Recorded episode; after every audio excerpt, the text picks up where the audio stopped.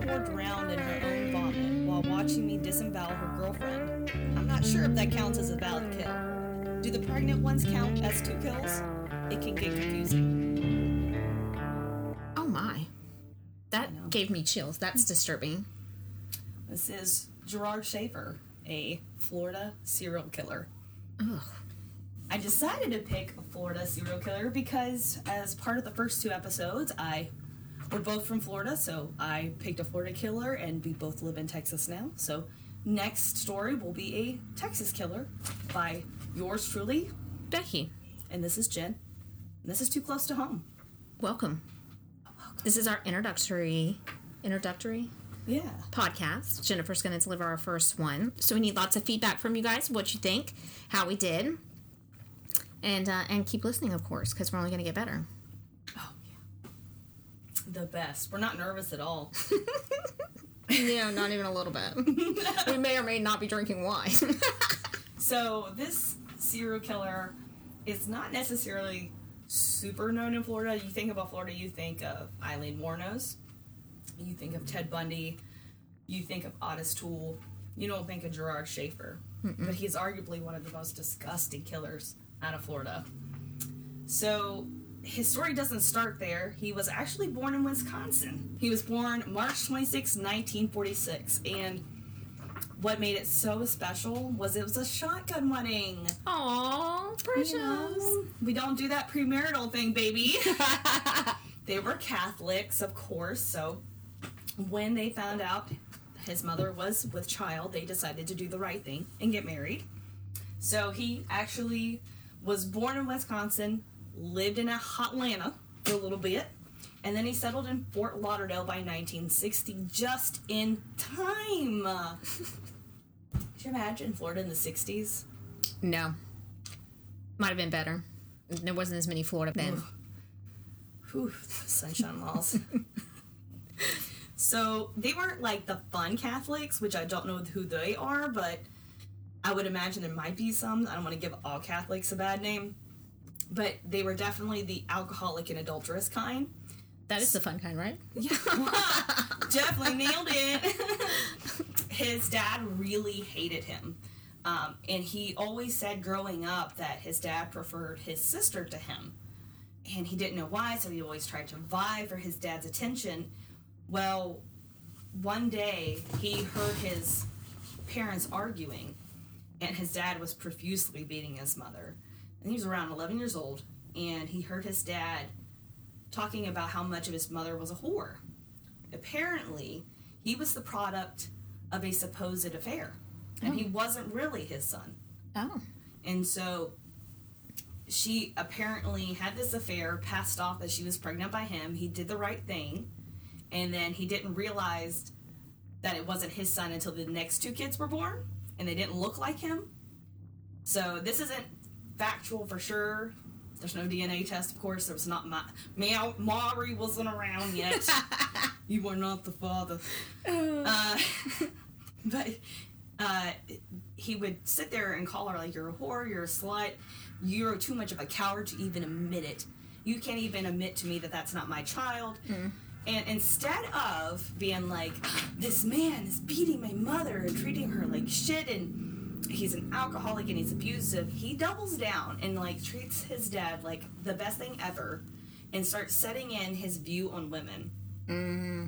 that they're all whores, they're all sluts, and they're all going to take advantage of you unless you get the upper hand and take control over them first. So this feels more of a nurture versus nature kind of thing. Yeah. He more so learned his behavior from watching the behavior growing up. Exactly. He was like, you know what? That's for me, fam. Yeah. I always like to see the difference. Like, were you just born with these thoughts or were they learned and then you develop that hate from what you watched? And it looks like so far his was from watching it. Oh yeah.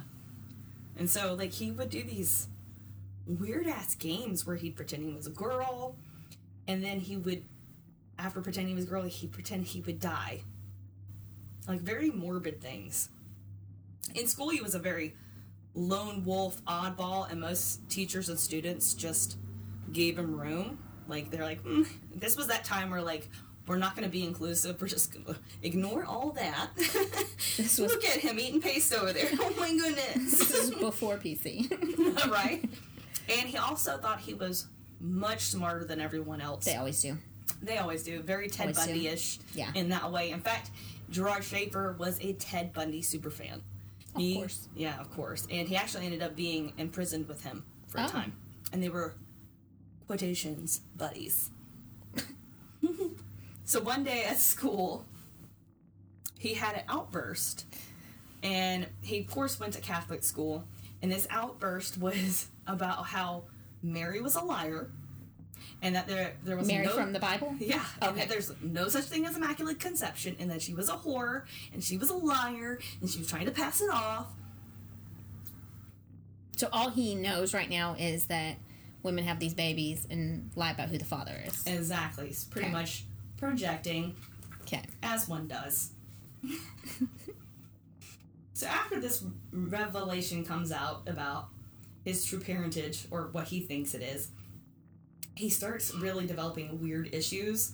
He starts experimenting with bondage, and we're talking at like 12 years old, and sadomasochism, hmm. where he's hurting himself for pleasure. At 12? At 12. Yeah. Okay. So he said, in his early 20s, he went to a psychiatrist and he said, I tie myself up to a tree, he told Dr. Mordecai Harbour, and I get excited sexually and do something to hurt myself. And around the same time, he began to masturbate and fantasize about hurting other people, women in particular. Hmm. Normal. Real delightful. God. So, you heard of the McDonald triad, right? Mm-mm. the the three traits that kind of usually go along with serial killers the setting fires bedwetting and, And killing animals. animals. he had one of those which was hurting animals very violent uh, he also loved to be a peeping tom and he also loved to cross dress he loved to wear his sister's clothing and his mother's clothing masturbate into it and then put it back in there and get excited when he watched them wear it Oh my. Oh yeah. So as we stated before, he was very not into Catholic religion, I guess, because Mary was a whore. But then he changed his mind and he was like, you know what? I'm gonna double down into Catholicism. Oh. And he started touring with the Moral Rearmament Cult, which I had never heard of. So then I had to Google that, of course. Good old goggle. And he, uh, it's like this weird version of like Christianity, and they do a lot of like revival type stuff, but it's very cultish.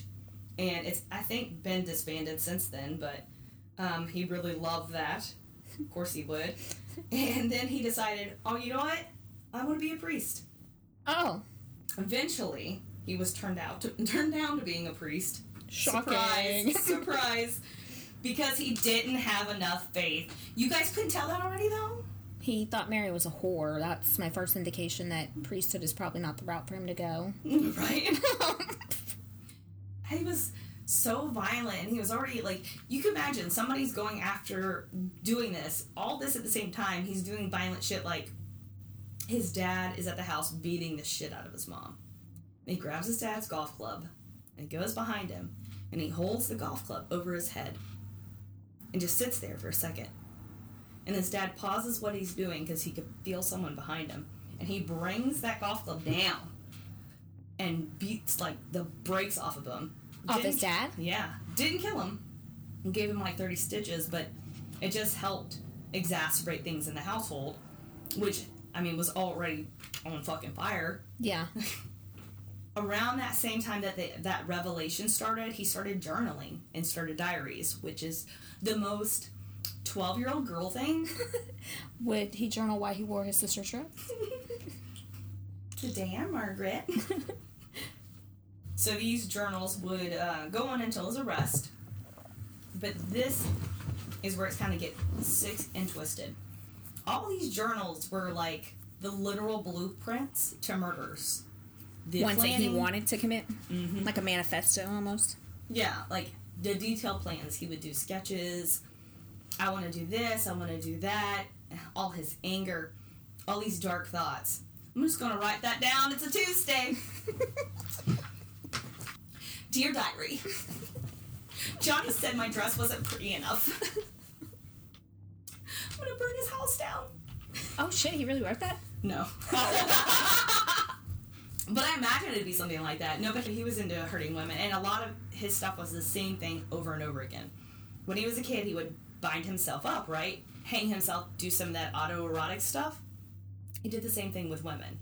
He would hang them up and would torture them, cutting off circulation, bringing it it back. back. So cutting off, kind of like how BTK did. Mm-hmm. And then he would play psychological mind games with them, uh, then rape them violently, and then murder them. And many of the things in these diaries throughout this time were dead on to murders that he had actually committed. And there's plenty of them in there that they don't have bodies or know about. Yeah, yeah. So it makes you go, how many? right. you know so um, these detailed all the cruel cold details and the drawings of his overall plans for murder.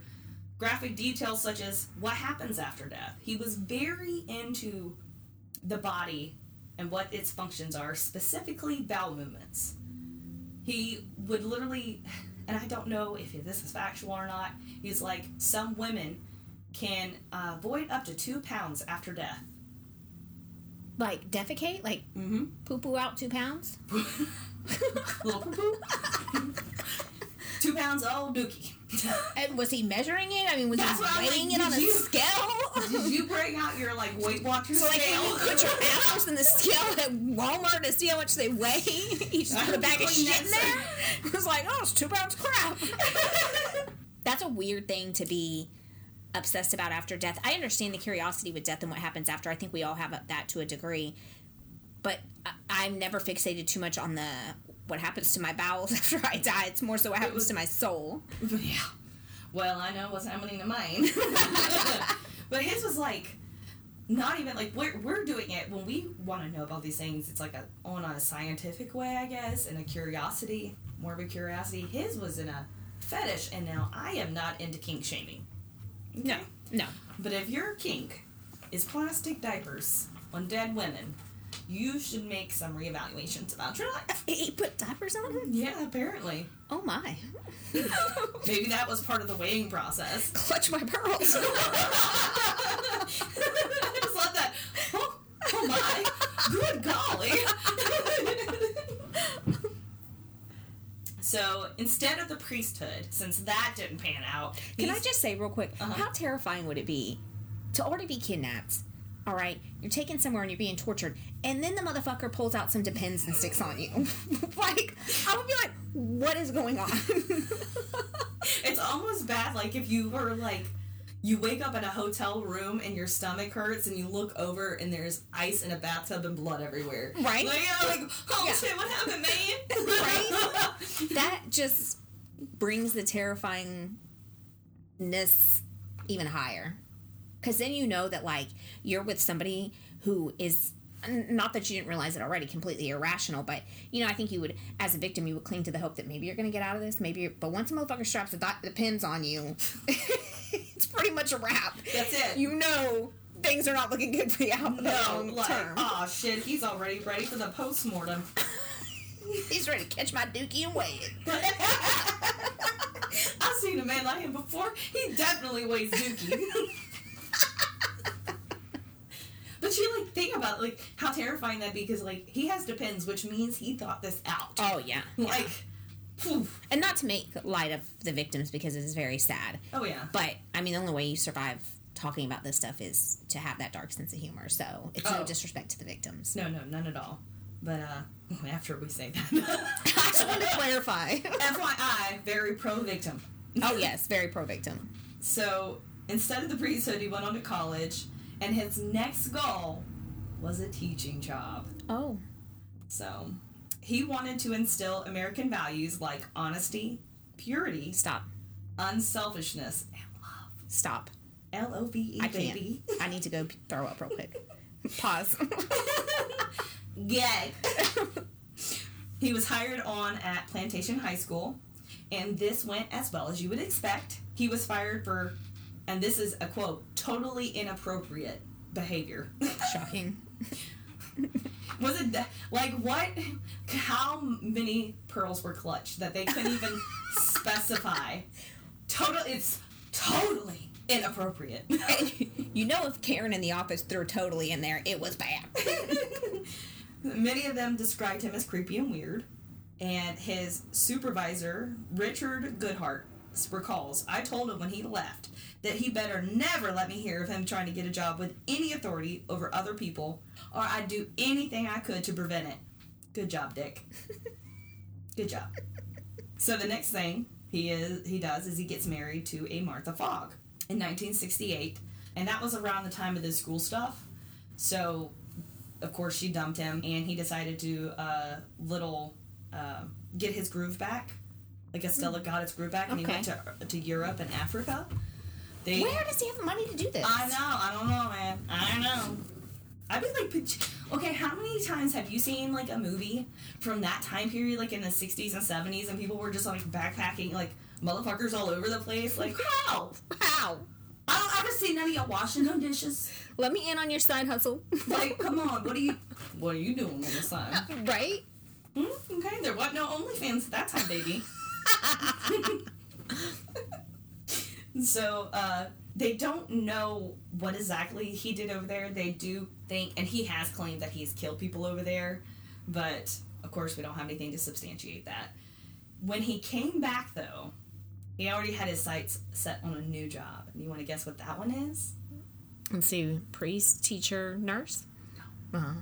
Police officer. Ah, there we go. There it is. There it is. That's what happened. So he applied to several departments and he was rejected. Oh. The Broward County Sheriff's Office also rejected him after failing a psychological test. Shocking. And these, this department ended up, uh, I think they were the ones who arrested him. The Wilton Manors Police Department hired him, though. You know why? Because nobody did a background check. Nobody submitted a psychological examination or evaluation. You know, ask for the time, though. Yeah, I mean, yeah.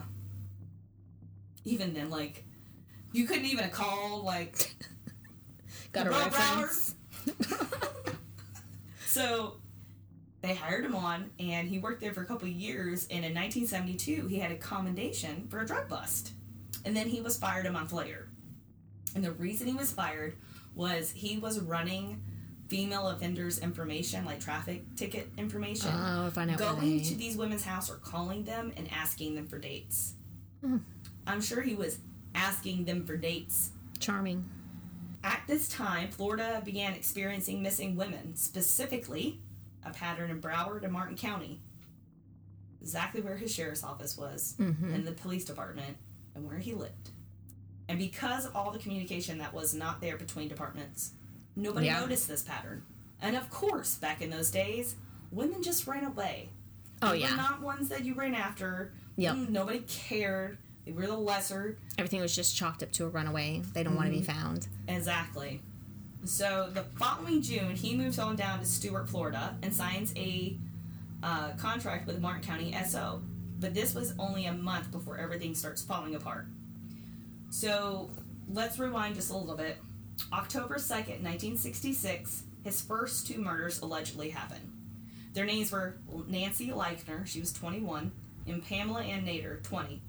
However, some sources say it might have happened earlier, maybe even 1963, but no telling.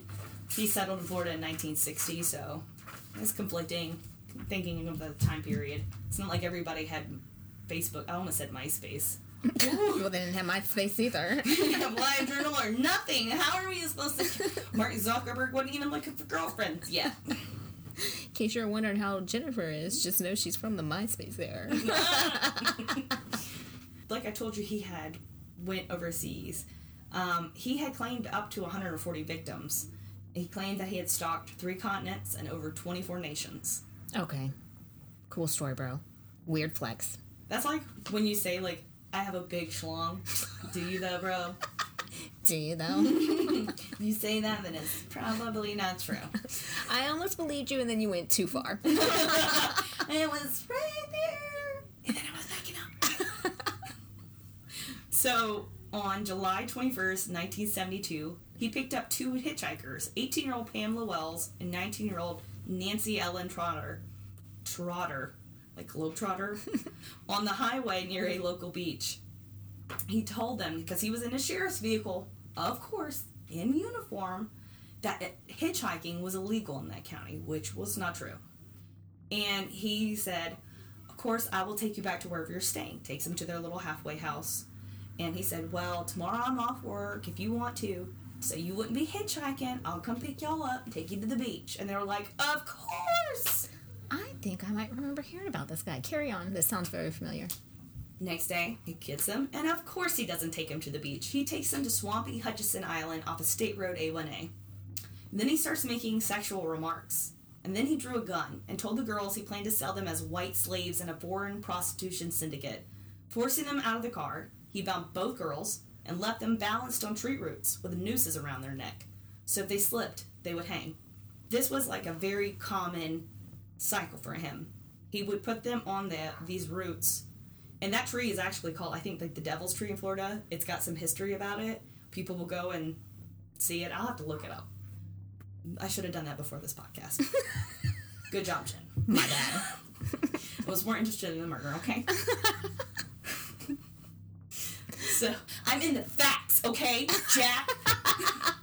I'll save that one for spooky story time. Yeah, for spooky spaghettis. so he would, you know, put these women on there, and then he would like say things like, "You have to convince me not to kill you. Like, why should she die instead of you? Why do this?" And then he would hang them and do all, just mind games, fucking with these girls, and often it would be in pairs, two young girls in pairs doing these things. So he had forgot something in his car, and he told them to stay there, and he left them. Well, the girls were not going to wait, obviously, and they were able to get out of the nooses and run away. And they flagged down a passing police car. Oh, Jesus. Of course, he did the even villain thing, of course, knowing every, put all his information out there. You know, like when you watch a scary movie and the evil villain's like, and these were all my plans. Yeah. So stupid. so after he went back and discovered his their escape, he decided he was going to call his boss because the boss was the sheriff, and he goes, "Oh, "I've done something foolish. You're going to be mad at me." and he stated that he had overdone his job, trying to scare the girls out of hitchhiking in the future for their own good. I do remember hearing this story. Yeah. And so they, Because he had a whole wife at home, and, right? Yeah, he was married, I Yeah. believe. yeah, and so they fired him on the spot, charged him with false imprisonment and two counts of aggravated assault, and he was released on a fifteen thousand dollar bond. Fifteen thousand dollar bond, and he's released after abducting two girls. Oh, yeah. At the trial in 1972, he pled guilty to one assault charge, and the other counts were dropped. The judge called him a thoughtless fool and sentenced him to a year in county jail. Of course. Just one. And then three years of probation. And so he began serving his sentence in 1973 on January 15th. But the judge said, since you're going to be spending a year in jail, let's let you get all your affairs together. What? Like he's a white collar criminal. Mm-hmm. Like this is a financial crime. Right. Get all your shit together. And what does he do? He goes out and kills again. During that time. during that time. So while he was free on pending trial, September 27th, 1972, 17 year old Susan Place and 16 year old Georgia Jessup had vanished from Fort Lauderdale. This is what gets me. Susan's parents said the girls were last seen at her house, playing with an older man named Jerry Shepard on their way to play guitar at the beach. How much acid did you do in the 60s? How much? Oh, you going down there with my baby? Y'all have fun. Well, you know, It's gonna go down there with an old man, play guitar down at the beach. 60s were a different time. Oh, People were more trusting. But, you know, the good thing is the mother, Lucille Place, she noted his license plate. This is the ah, redeeming thing. In that he had a blue green Datsun. So it was 1973 in March before the investigators decided to finally trace that plate. Because the girls obviously had been missing and nobody could find them. He was already in jail for assaulting the previous girls and uh, denied any place with any contact with Place and Jessup. But the case started unraveling in April 1st, 1973, when the skeletal remains were found in Hutchinson Island by three men collecting aluminum cans. The most Florida thing I've ever heard. Billy! what the? That is a body! Oh my god! Get that can over there, it's Bud Light! Jesus Christ, could you imagine? I. Ugh. No. Right? Four days later, the victims were identified from dental records. Susan Place had been shot in the jaw, and the detectives remarked that the evidence from the crime scene indicated the girls were tied to a tree and butchered. Recall how Nancy and Pamela were strung up? Could you imagine, after surviving that, hearing that two girls didn't survive that Oh, right yeah. afterwards? Not to mention, this was one mile from the kidnapping place, the incident where all the kidnapping occurred. You gotta have like some survivor's guilt, you know? Yeah, and you like- know exactly what they went through before they were killed, and that could have been you. It could have been you, even though those girls were not at fault. Obviously, it was a Right. judicial system. But for the rest of these women's lives, I could not imagine Yeah. having to carry that burden. After that, on April 7th, they decided to search the home of Schaefer's mother, where he had personal items stored in a spare room. And they recovered, in search of all that stuff, a stash of women's jewelry, 100 plus pages of writing and sketches depicted mutilation and murders of young women, newspaper clippings of two women missing since 1969, the pieces of IDs belonging to vanished hitchhikers Colette Goodenough and Barbara Wilcox, both 19 at the time of their disappearance. Those two girls had last been seen alive on January 8th, a week before Schaefer was sent to jail in Martin County. Mm. While their skeletal remains were found in early 1977, no cause of death could be determined, so no charges were filed on those. As for the news clips, one referred to the February 1969 disappearance of waitress Carmen Hallock, seemingly abducted from her home. Items of her jewelry were found in Schaefer's hoard, along with a gold filled tooth identified by her dentist. Hmm. No charges. None. Her fucking tooth. No charges. Can you tell me that's circumstantial? No, sir, it is not. I just can't. Like, so the second was missing woman, Leigh Bonadies, had been a neighbor of Schaefer's when she mi- disappeared in September 1969. He complained that she had been taunting him Taunting him. uh-huh, by undressing with her curtains open, and a piece of her jewelry was found among her belongings. But again, no charges were filed, and her fi- her remains were finally recovered in 1978. Jesus. Do any of these girls they know any of their cause of death or no because it was so long after they died that they found their bones they couldn't determine? Too long, too long, especially with the form of it. Like there is a bone in the neck The that does bone? break from strangulation, but I don't know if that was a factor or whatever. But I think a lot of those they just couldn't determine, and I think it's some of it's just pure laziness. Yeah. Like, oh, we already got them on one. Yeah. It doesn't matter. You have to bring those that justice to those other families too. Right. Um, more jewelry linked Schaefer to the disappearance of 14-year-old Mary Briscolina, who vanished from Broward County with 13-year-old Elise Farmer in October of 1972. Their skeletons were found in early 1973. No cause of death determined. No charges filed. He does like to take them in pairs. Yeah, two girls, young, in pairs. Over and over again. The list of victims has grown, and they soon stated that he was linked to around 30 missing women and girls. That's terrifying. It's, it's going to get better. Don't don't worry. It's going to get better. it's going to get worse before it gets better, but it gets better. it gets better. He was indicted May 18, 1973, for the slayings of Jessica Place. He was held without bond pending trial. Thank you. Finally, somebody has some sense about him. oh, he might do something. You think? so after uh, he was convicted on two counts of first degree murder in October 73, he drew two concurrent terms of life imprisonment. So he would never be able to leave jail Thank God. or you know it was a long amount of time so they weren't sure if he would be able to leave jail he had numerous appeals 20 in all all of them were denied then a long period happened where nobody he just rotted in jail and then an old girlfriend named sandra london decided she needed to contact him and write a book and the book is called Killer Fiction.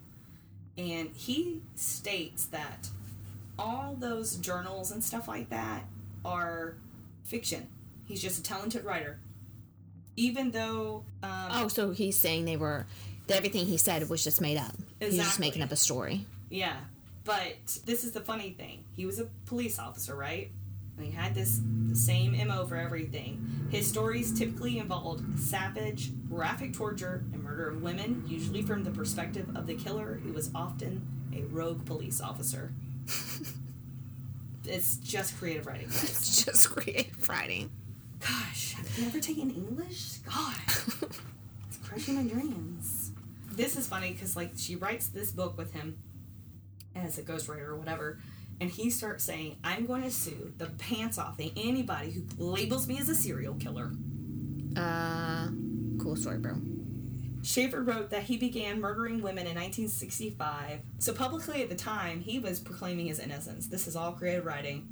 And So first he's this notorious killer with like 24 nations and three countries and 140 But that's all bodies. stories. But now it's like, I, guys, come on, I was just joking. This was all. This was all just I didn't do make-believe. anything. Don't you like? Come on. Okay. Don't be. Don't be so shallow. Just making sure I've been keeping up so far. Meanwhile, he's writing these letters to Sondra London, taking credit for these things. You know, he wrote to her that he began murdering women in 1965 when he was 19. He boasted of killing and cannibalizing two schoolgirls.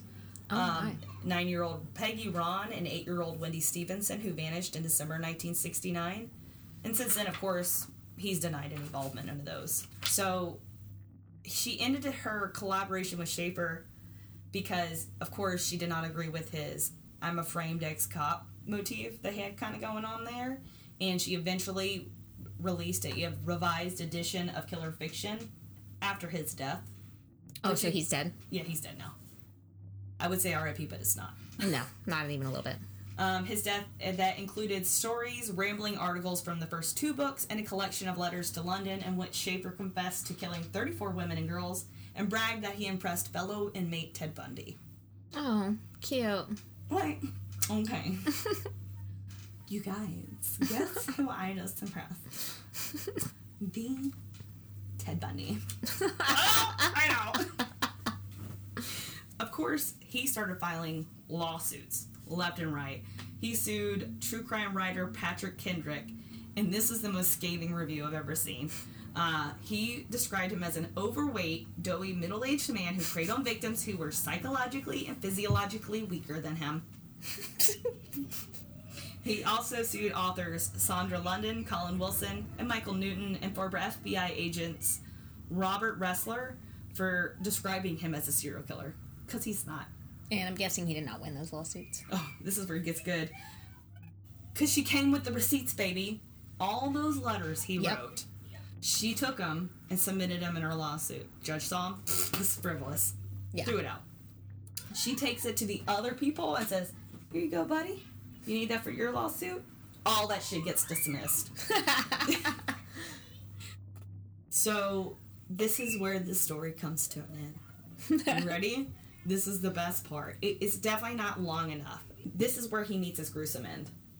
In December 3rd, 1995, another inmate barged into his cell, slashed his throat, and then stabbed him in both his eyes. Oh my. I am clutching my pearls for that. Now, there are two stories as to why. One of them being that in, the one that the prison and the prison officials announced, which is that fellow inmate Vincent Rivera killed Schaefer in an argument over a cup of coffee, as people do. they actually do. Don't fuck with my coffee, okay? Yeah. The other reason, and this one is from Sondra London, she believes Schaefer was likely killed for informing on other inmates. Schaefer made multiple statements to London in the effect that he used his status as a death row law clerk to get confidential information from inmates. In order to curry favor with the authorities, Schaefer then gave that information to the prosecutor's office, and then it was used against those inmates in trial. And then the year before Schaefer's death, inmates had repeatedly threw human waste at him, and his cell was set on fire no less than twice. Good. Nobody was a fan. I hope they threw shit on him every day. His classification officer told Schaefer, um, told London that Schaefer was killed after he leaked information to authorities about an inmate who was well respected behind bars. So he told on someone who was what, what well respected, mm-hmm. which means he was what in prison terms in Florida we call a straw boss. A straw boss runs the field, runs the yard, runs the pound, the compound, and that is the last person that you stitch on because it will be the end for you if you do. As seen. As seen. Rivera, who was not convicted until 1999, he died in 95. Rivera wasn't convicted till 99. Wait, what? Yeah. How does that work? So this is because, and, and many people think this, there was a death row inmate called Frank Valdes who was murdered by correctional guards in 1999. He, like, they went in and they used nightsticks and beat him to death. And Rivera was the inmate next door. And he would not change his story. He would not go with the story. So they, that happened in 1999. So what did they do? Well, since you don't want to agree with us, you're on the hook for this murder from five years ago. like, I don't mean to laugh, but yeah, Yeah. sounds about right. But like, Rivera's like already on death row. Like, what does he get? right? this is a Tuesday, bro. Put me in the fast lane. What are you gonna do? Make me stay here again for life? So at that time, Broward County homicide detective John King and homicide chief Tim Bronson were prepared to bring charges against Schaefer for three more unsolved murders to ensure he would never get out of prison, whether he died or not. They were working finally to do some justice for these victims. And that's the end of Gerard Schaefer. So, like next week, or Next week. next podcast, uh, we're going to talk about a Texas killer. Yes. No, we're not going to tell you what it is yet, but it's going to be good and Houston, Texas, H Town, baby. H Town. I guess I don't know. That's what everybody says. I don't really slang that wordage because I'm not from here. But You only slang that wordage. That's, you don't slang any wordage. That was mid of you. Captain. Sorry, we're trying to be young here, guys. So Well, Jennifer, you did a great job on our first podcast. Oh, thank you. I enjoyed it. Dankeschön. I, I'm really looking forward to the next one. So Okay, guys. Until we see you next time, stay safe keep your head on a swivel. and don't bring it too close to home. Bye. Perfect. If you like listening to us, you can find us on Facebook at Too Close Pod or under the Instagram handle Too Close Podcast. Also, if you have any stories of your own Too Close to Home experiences, shoot us an email at too close to home at yahoo.com. Thanks for listening.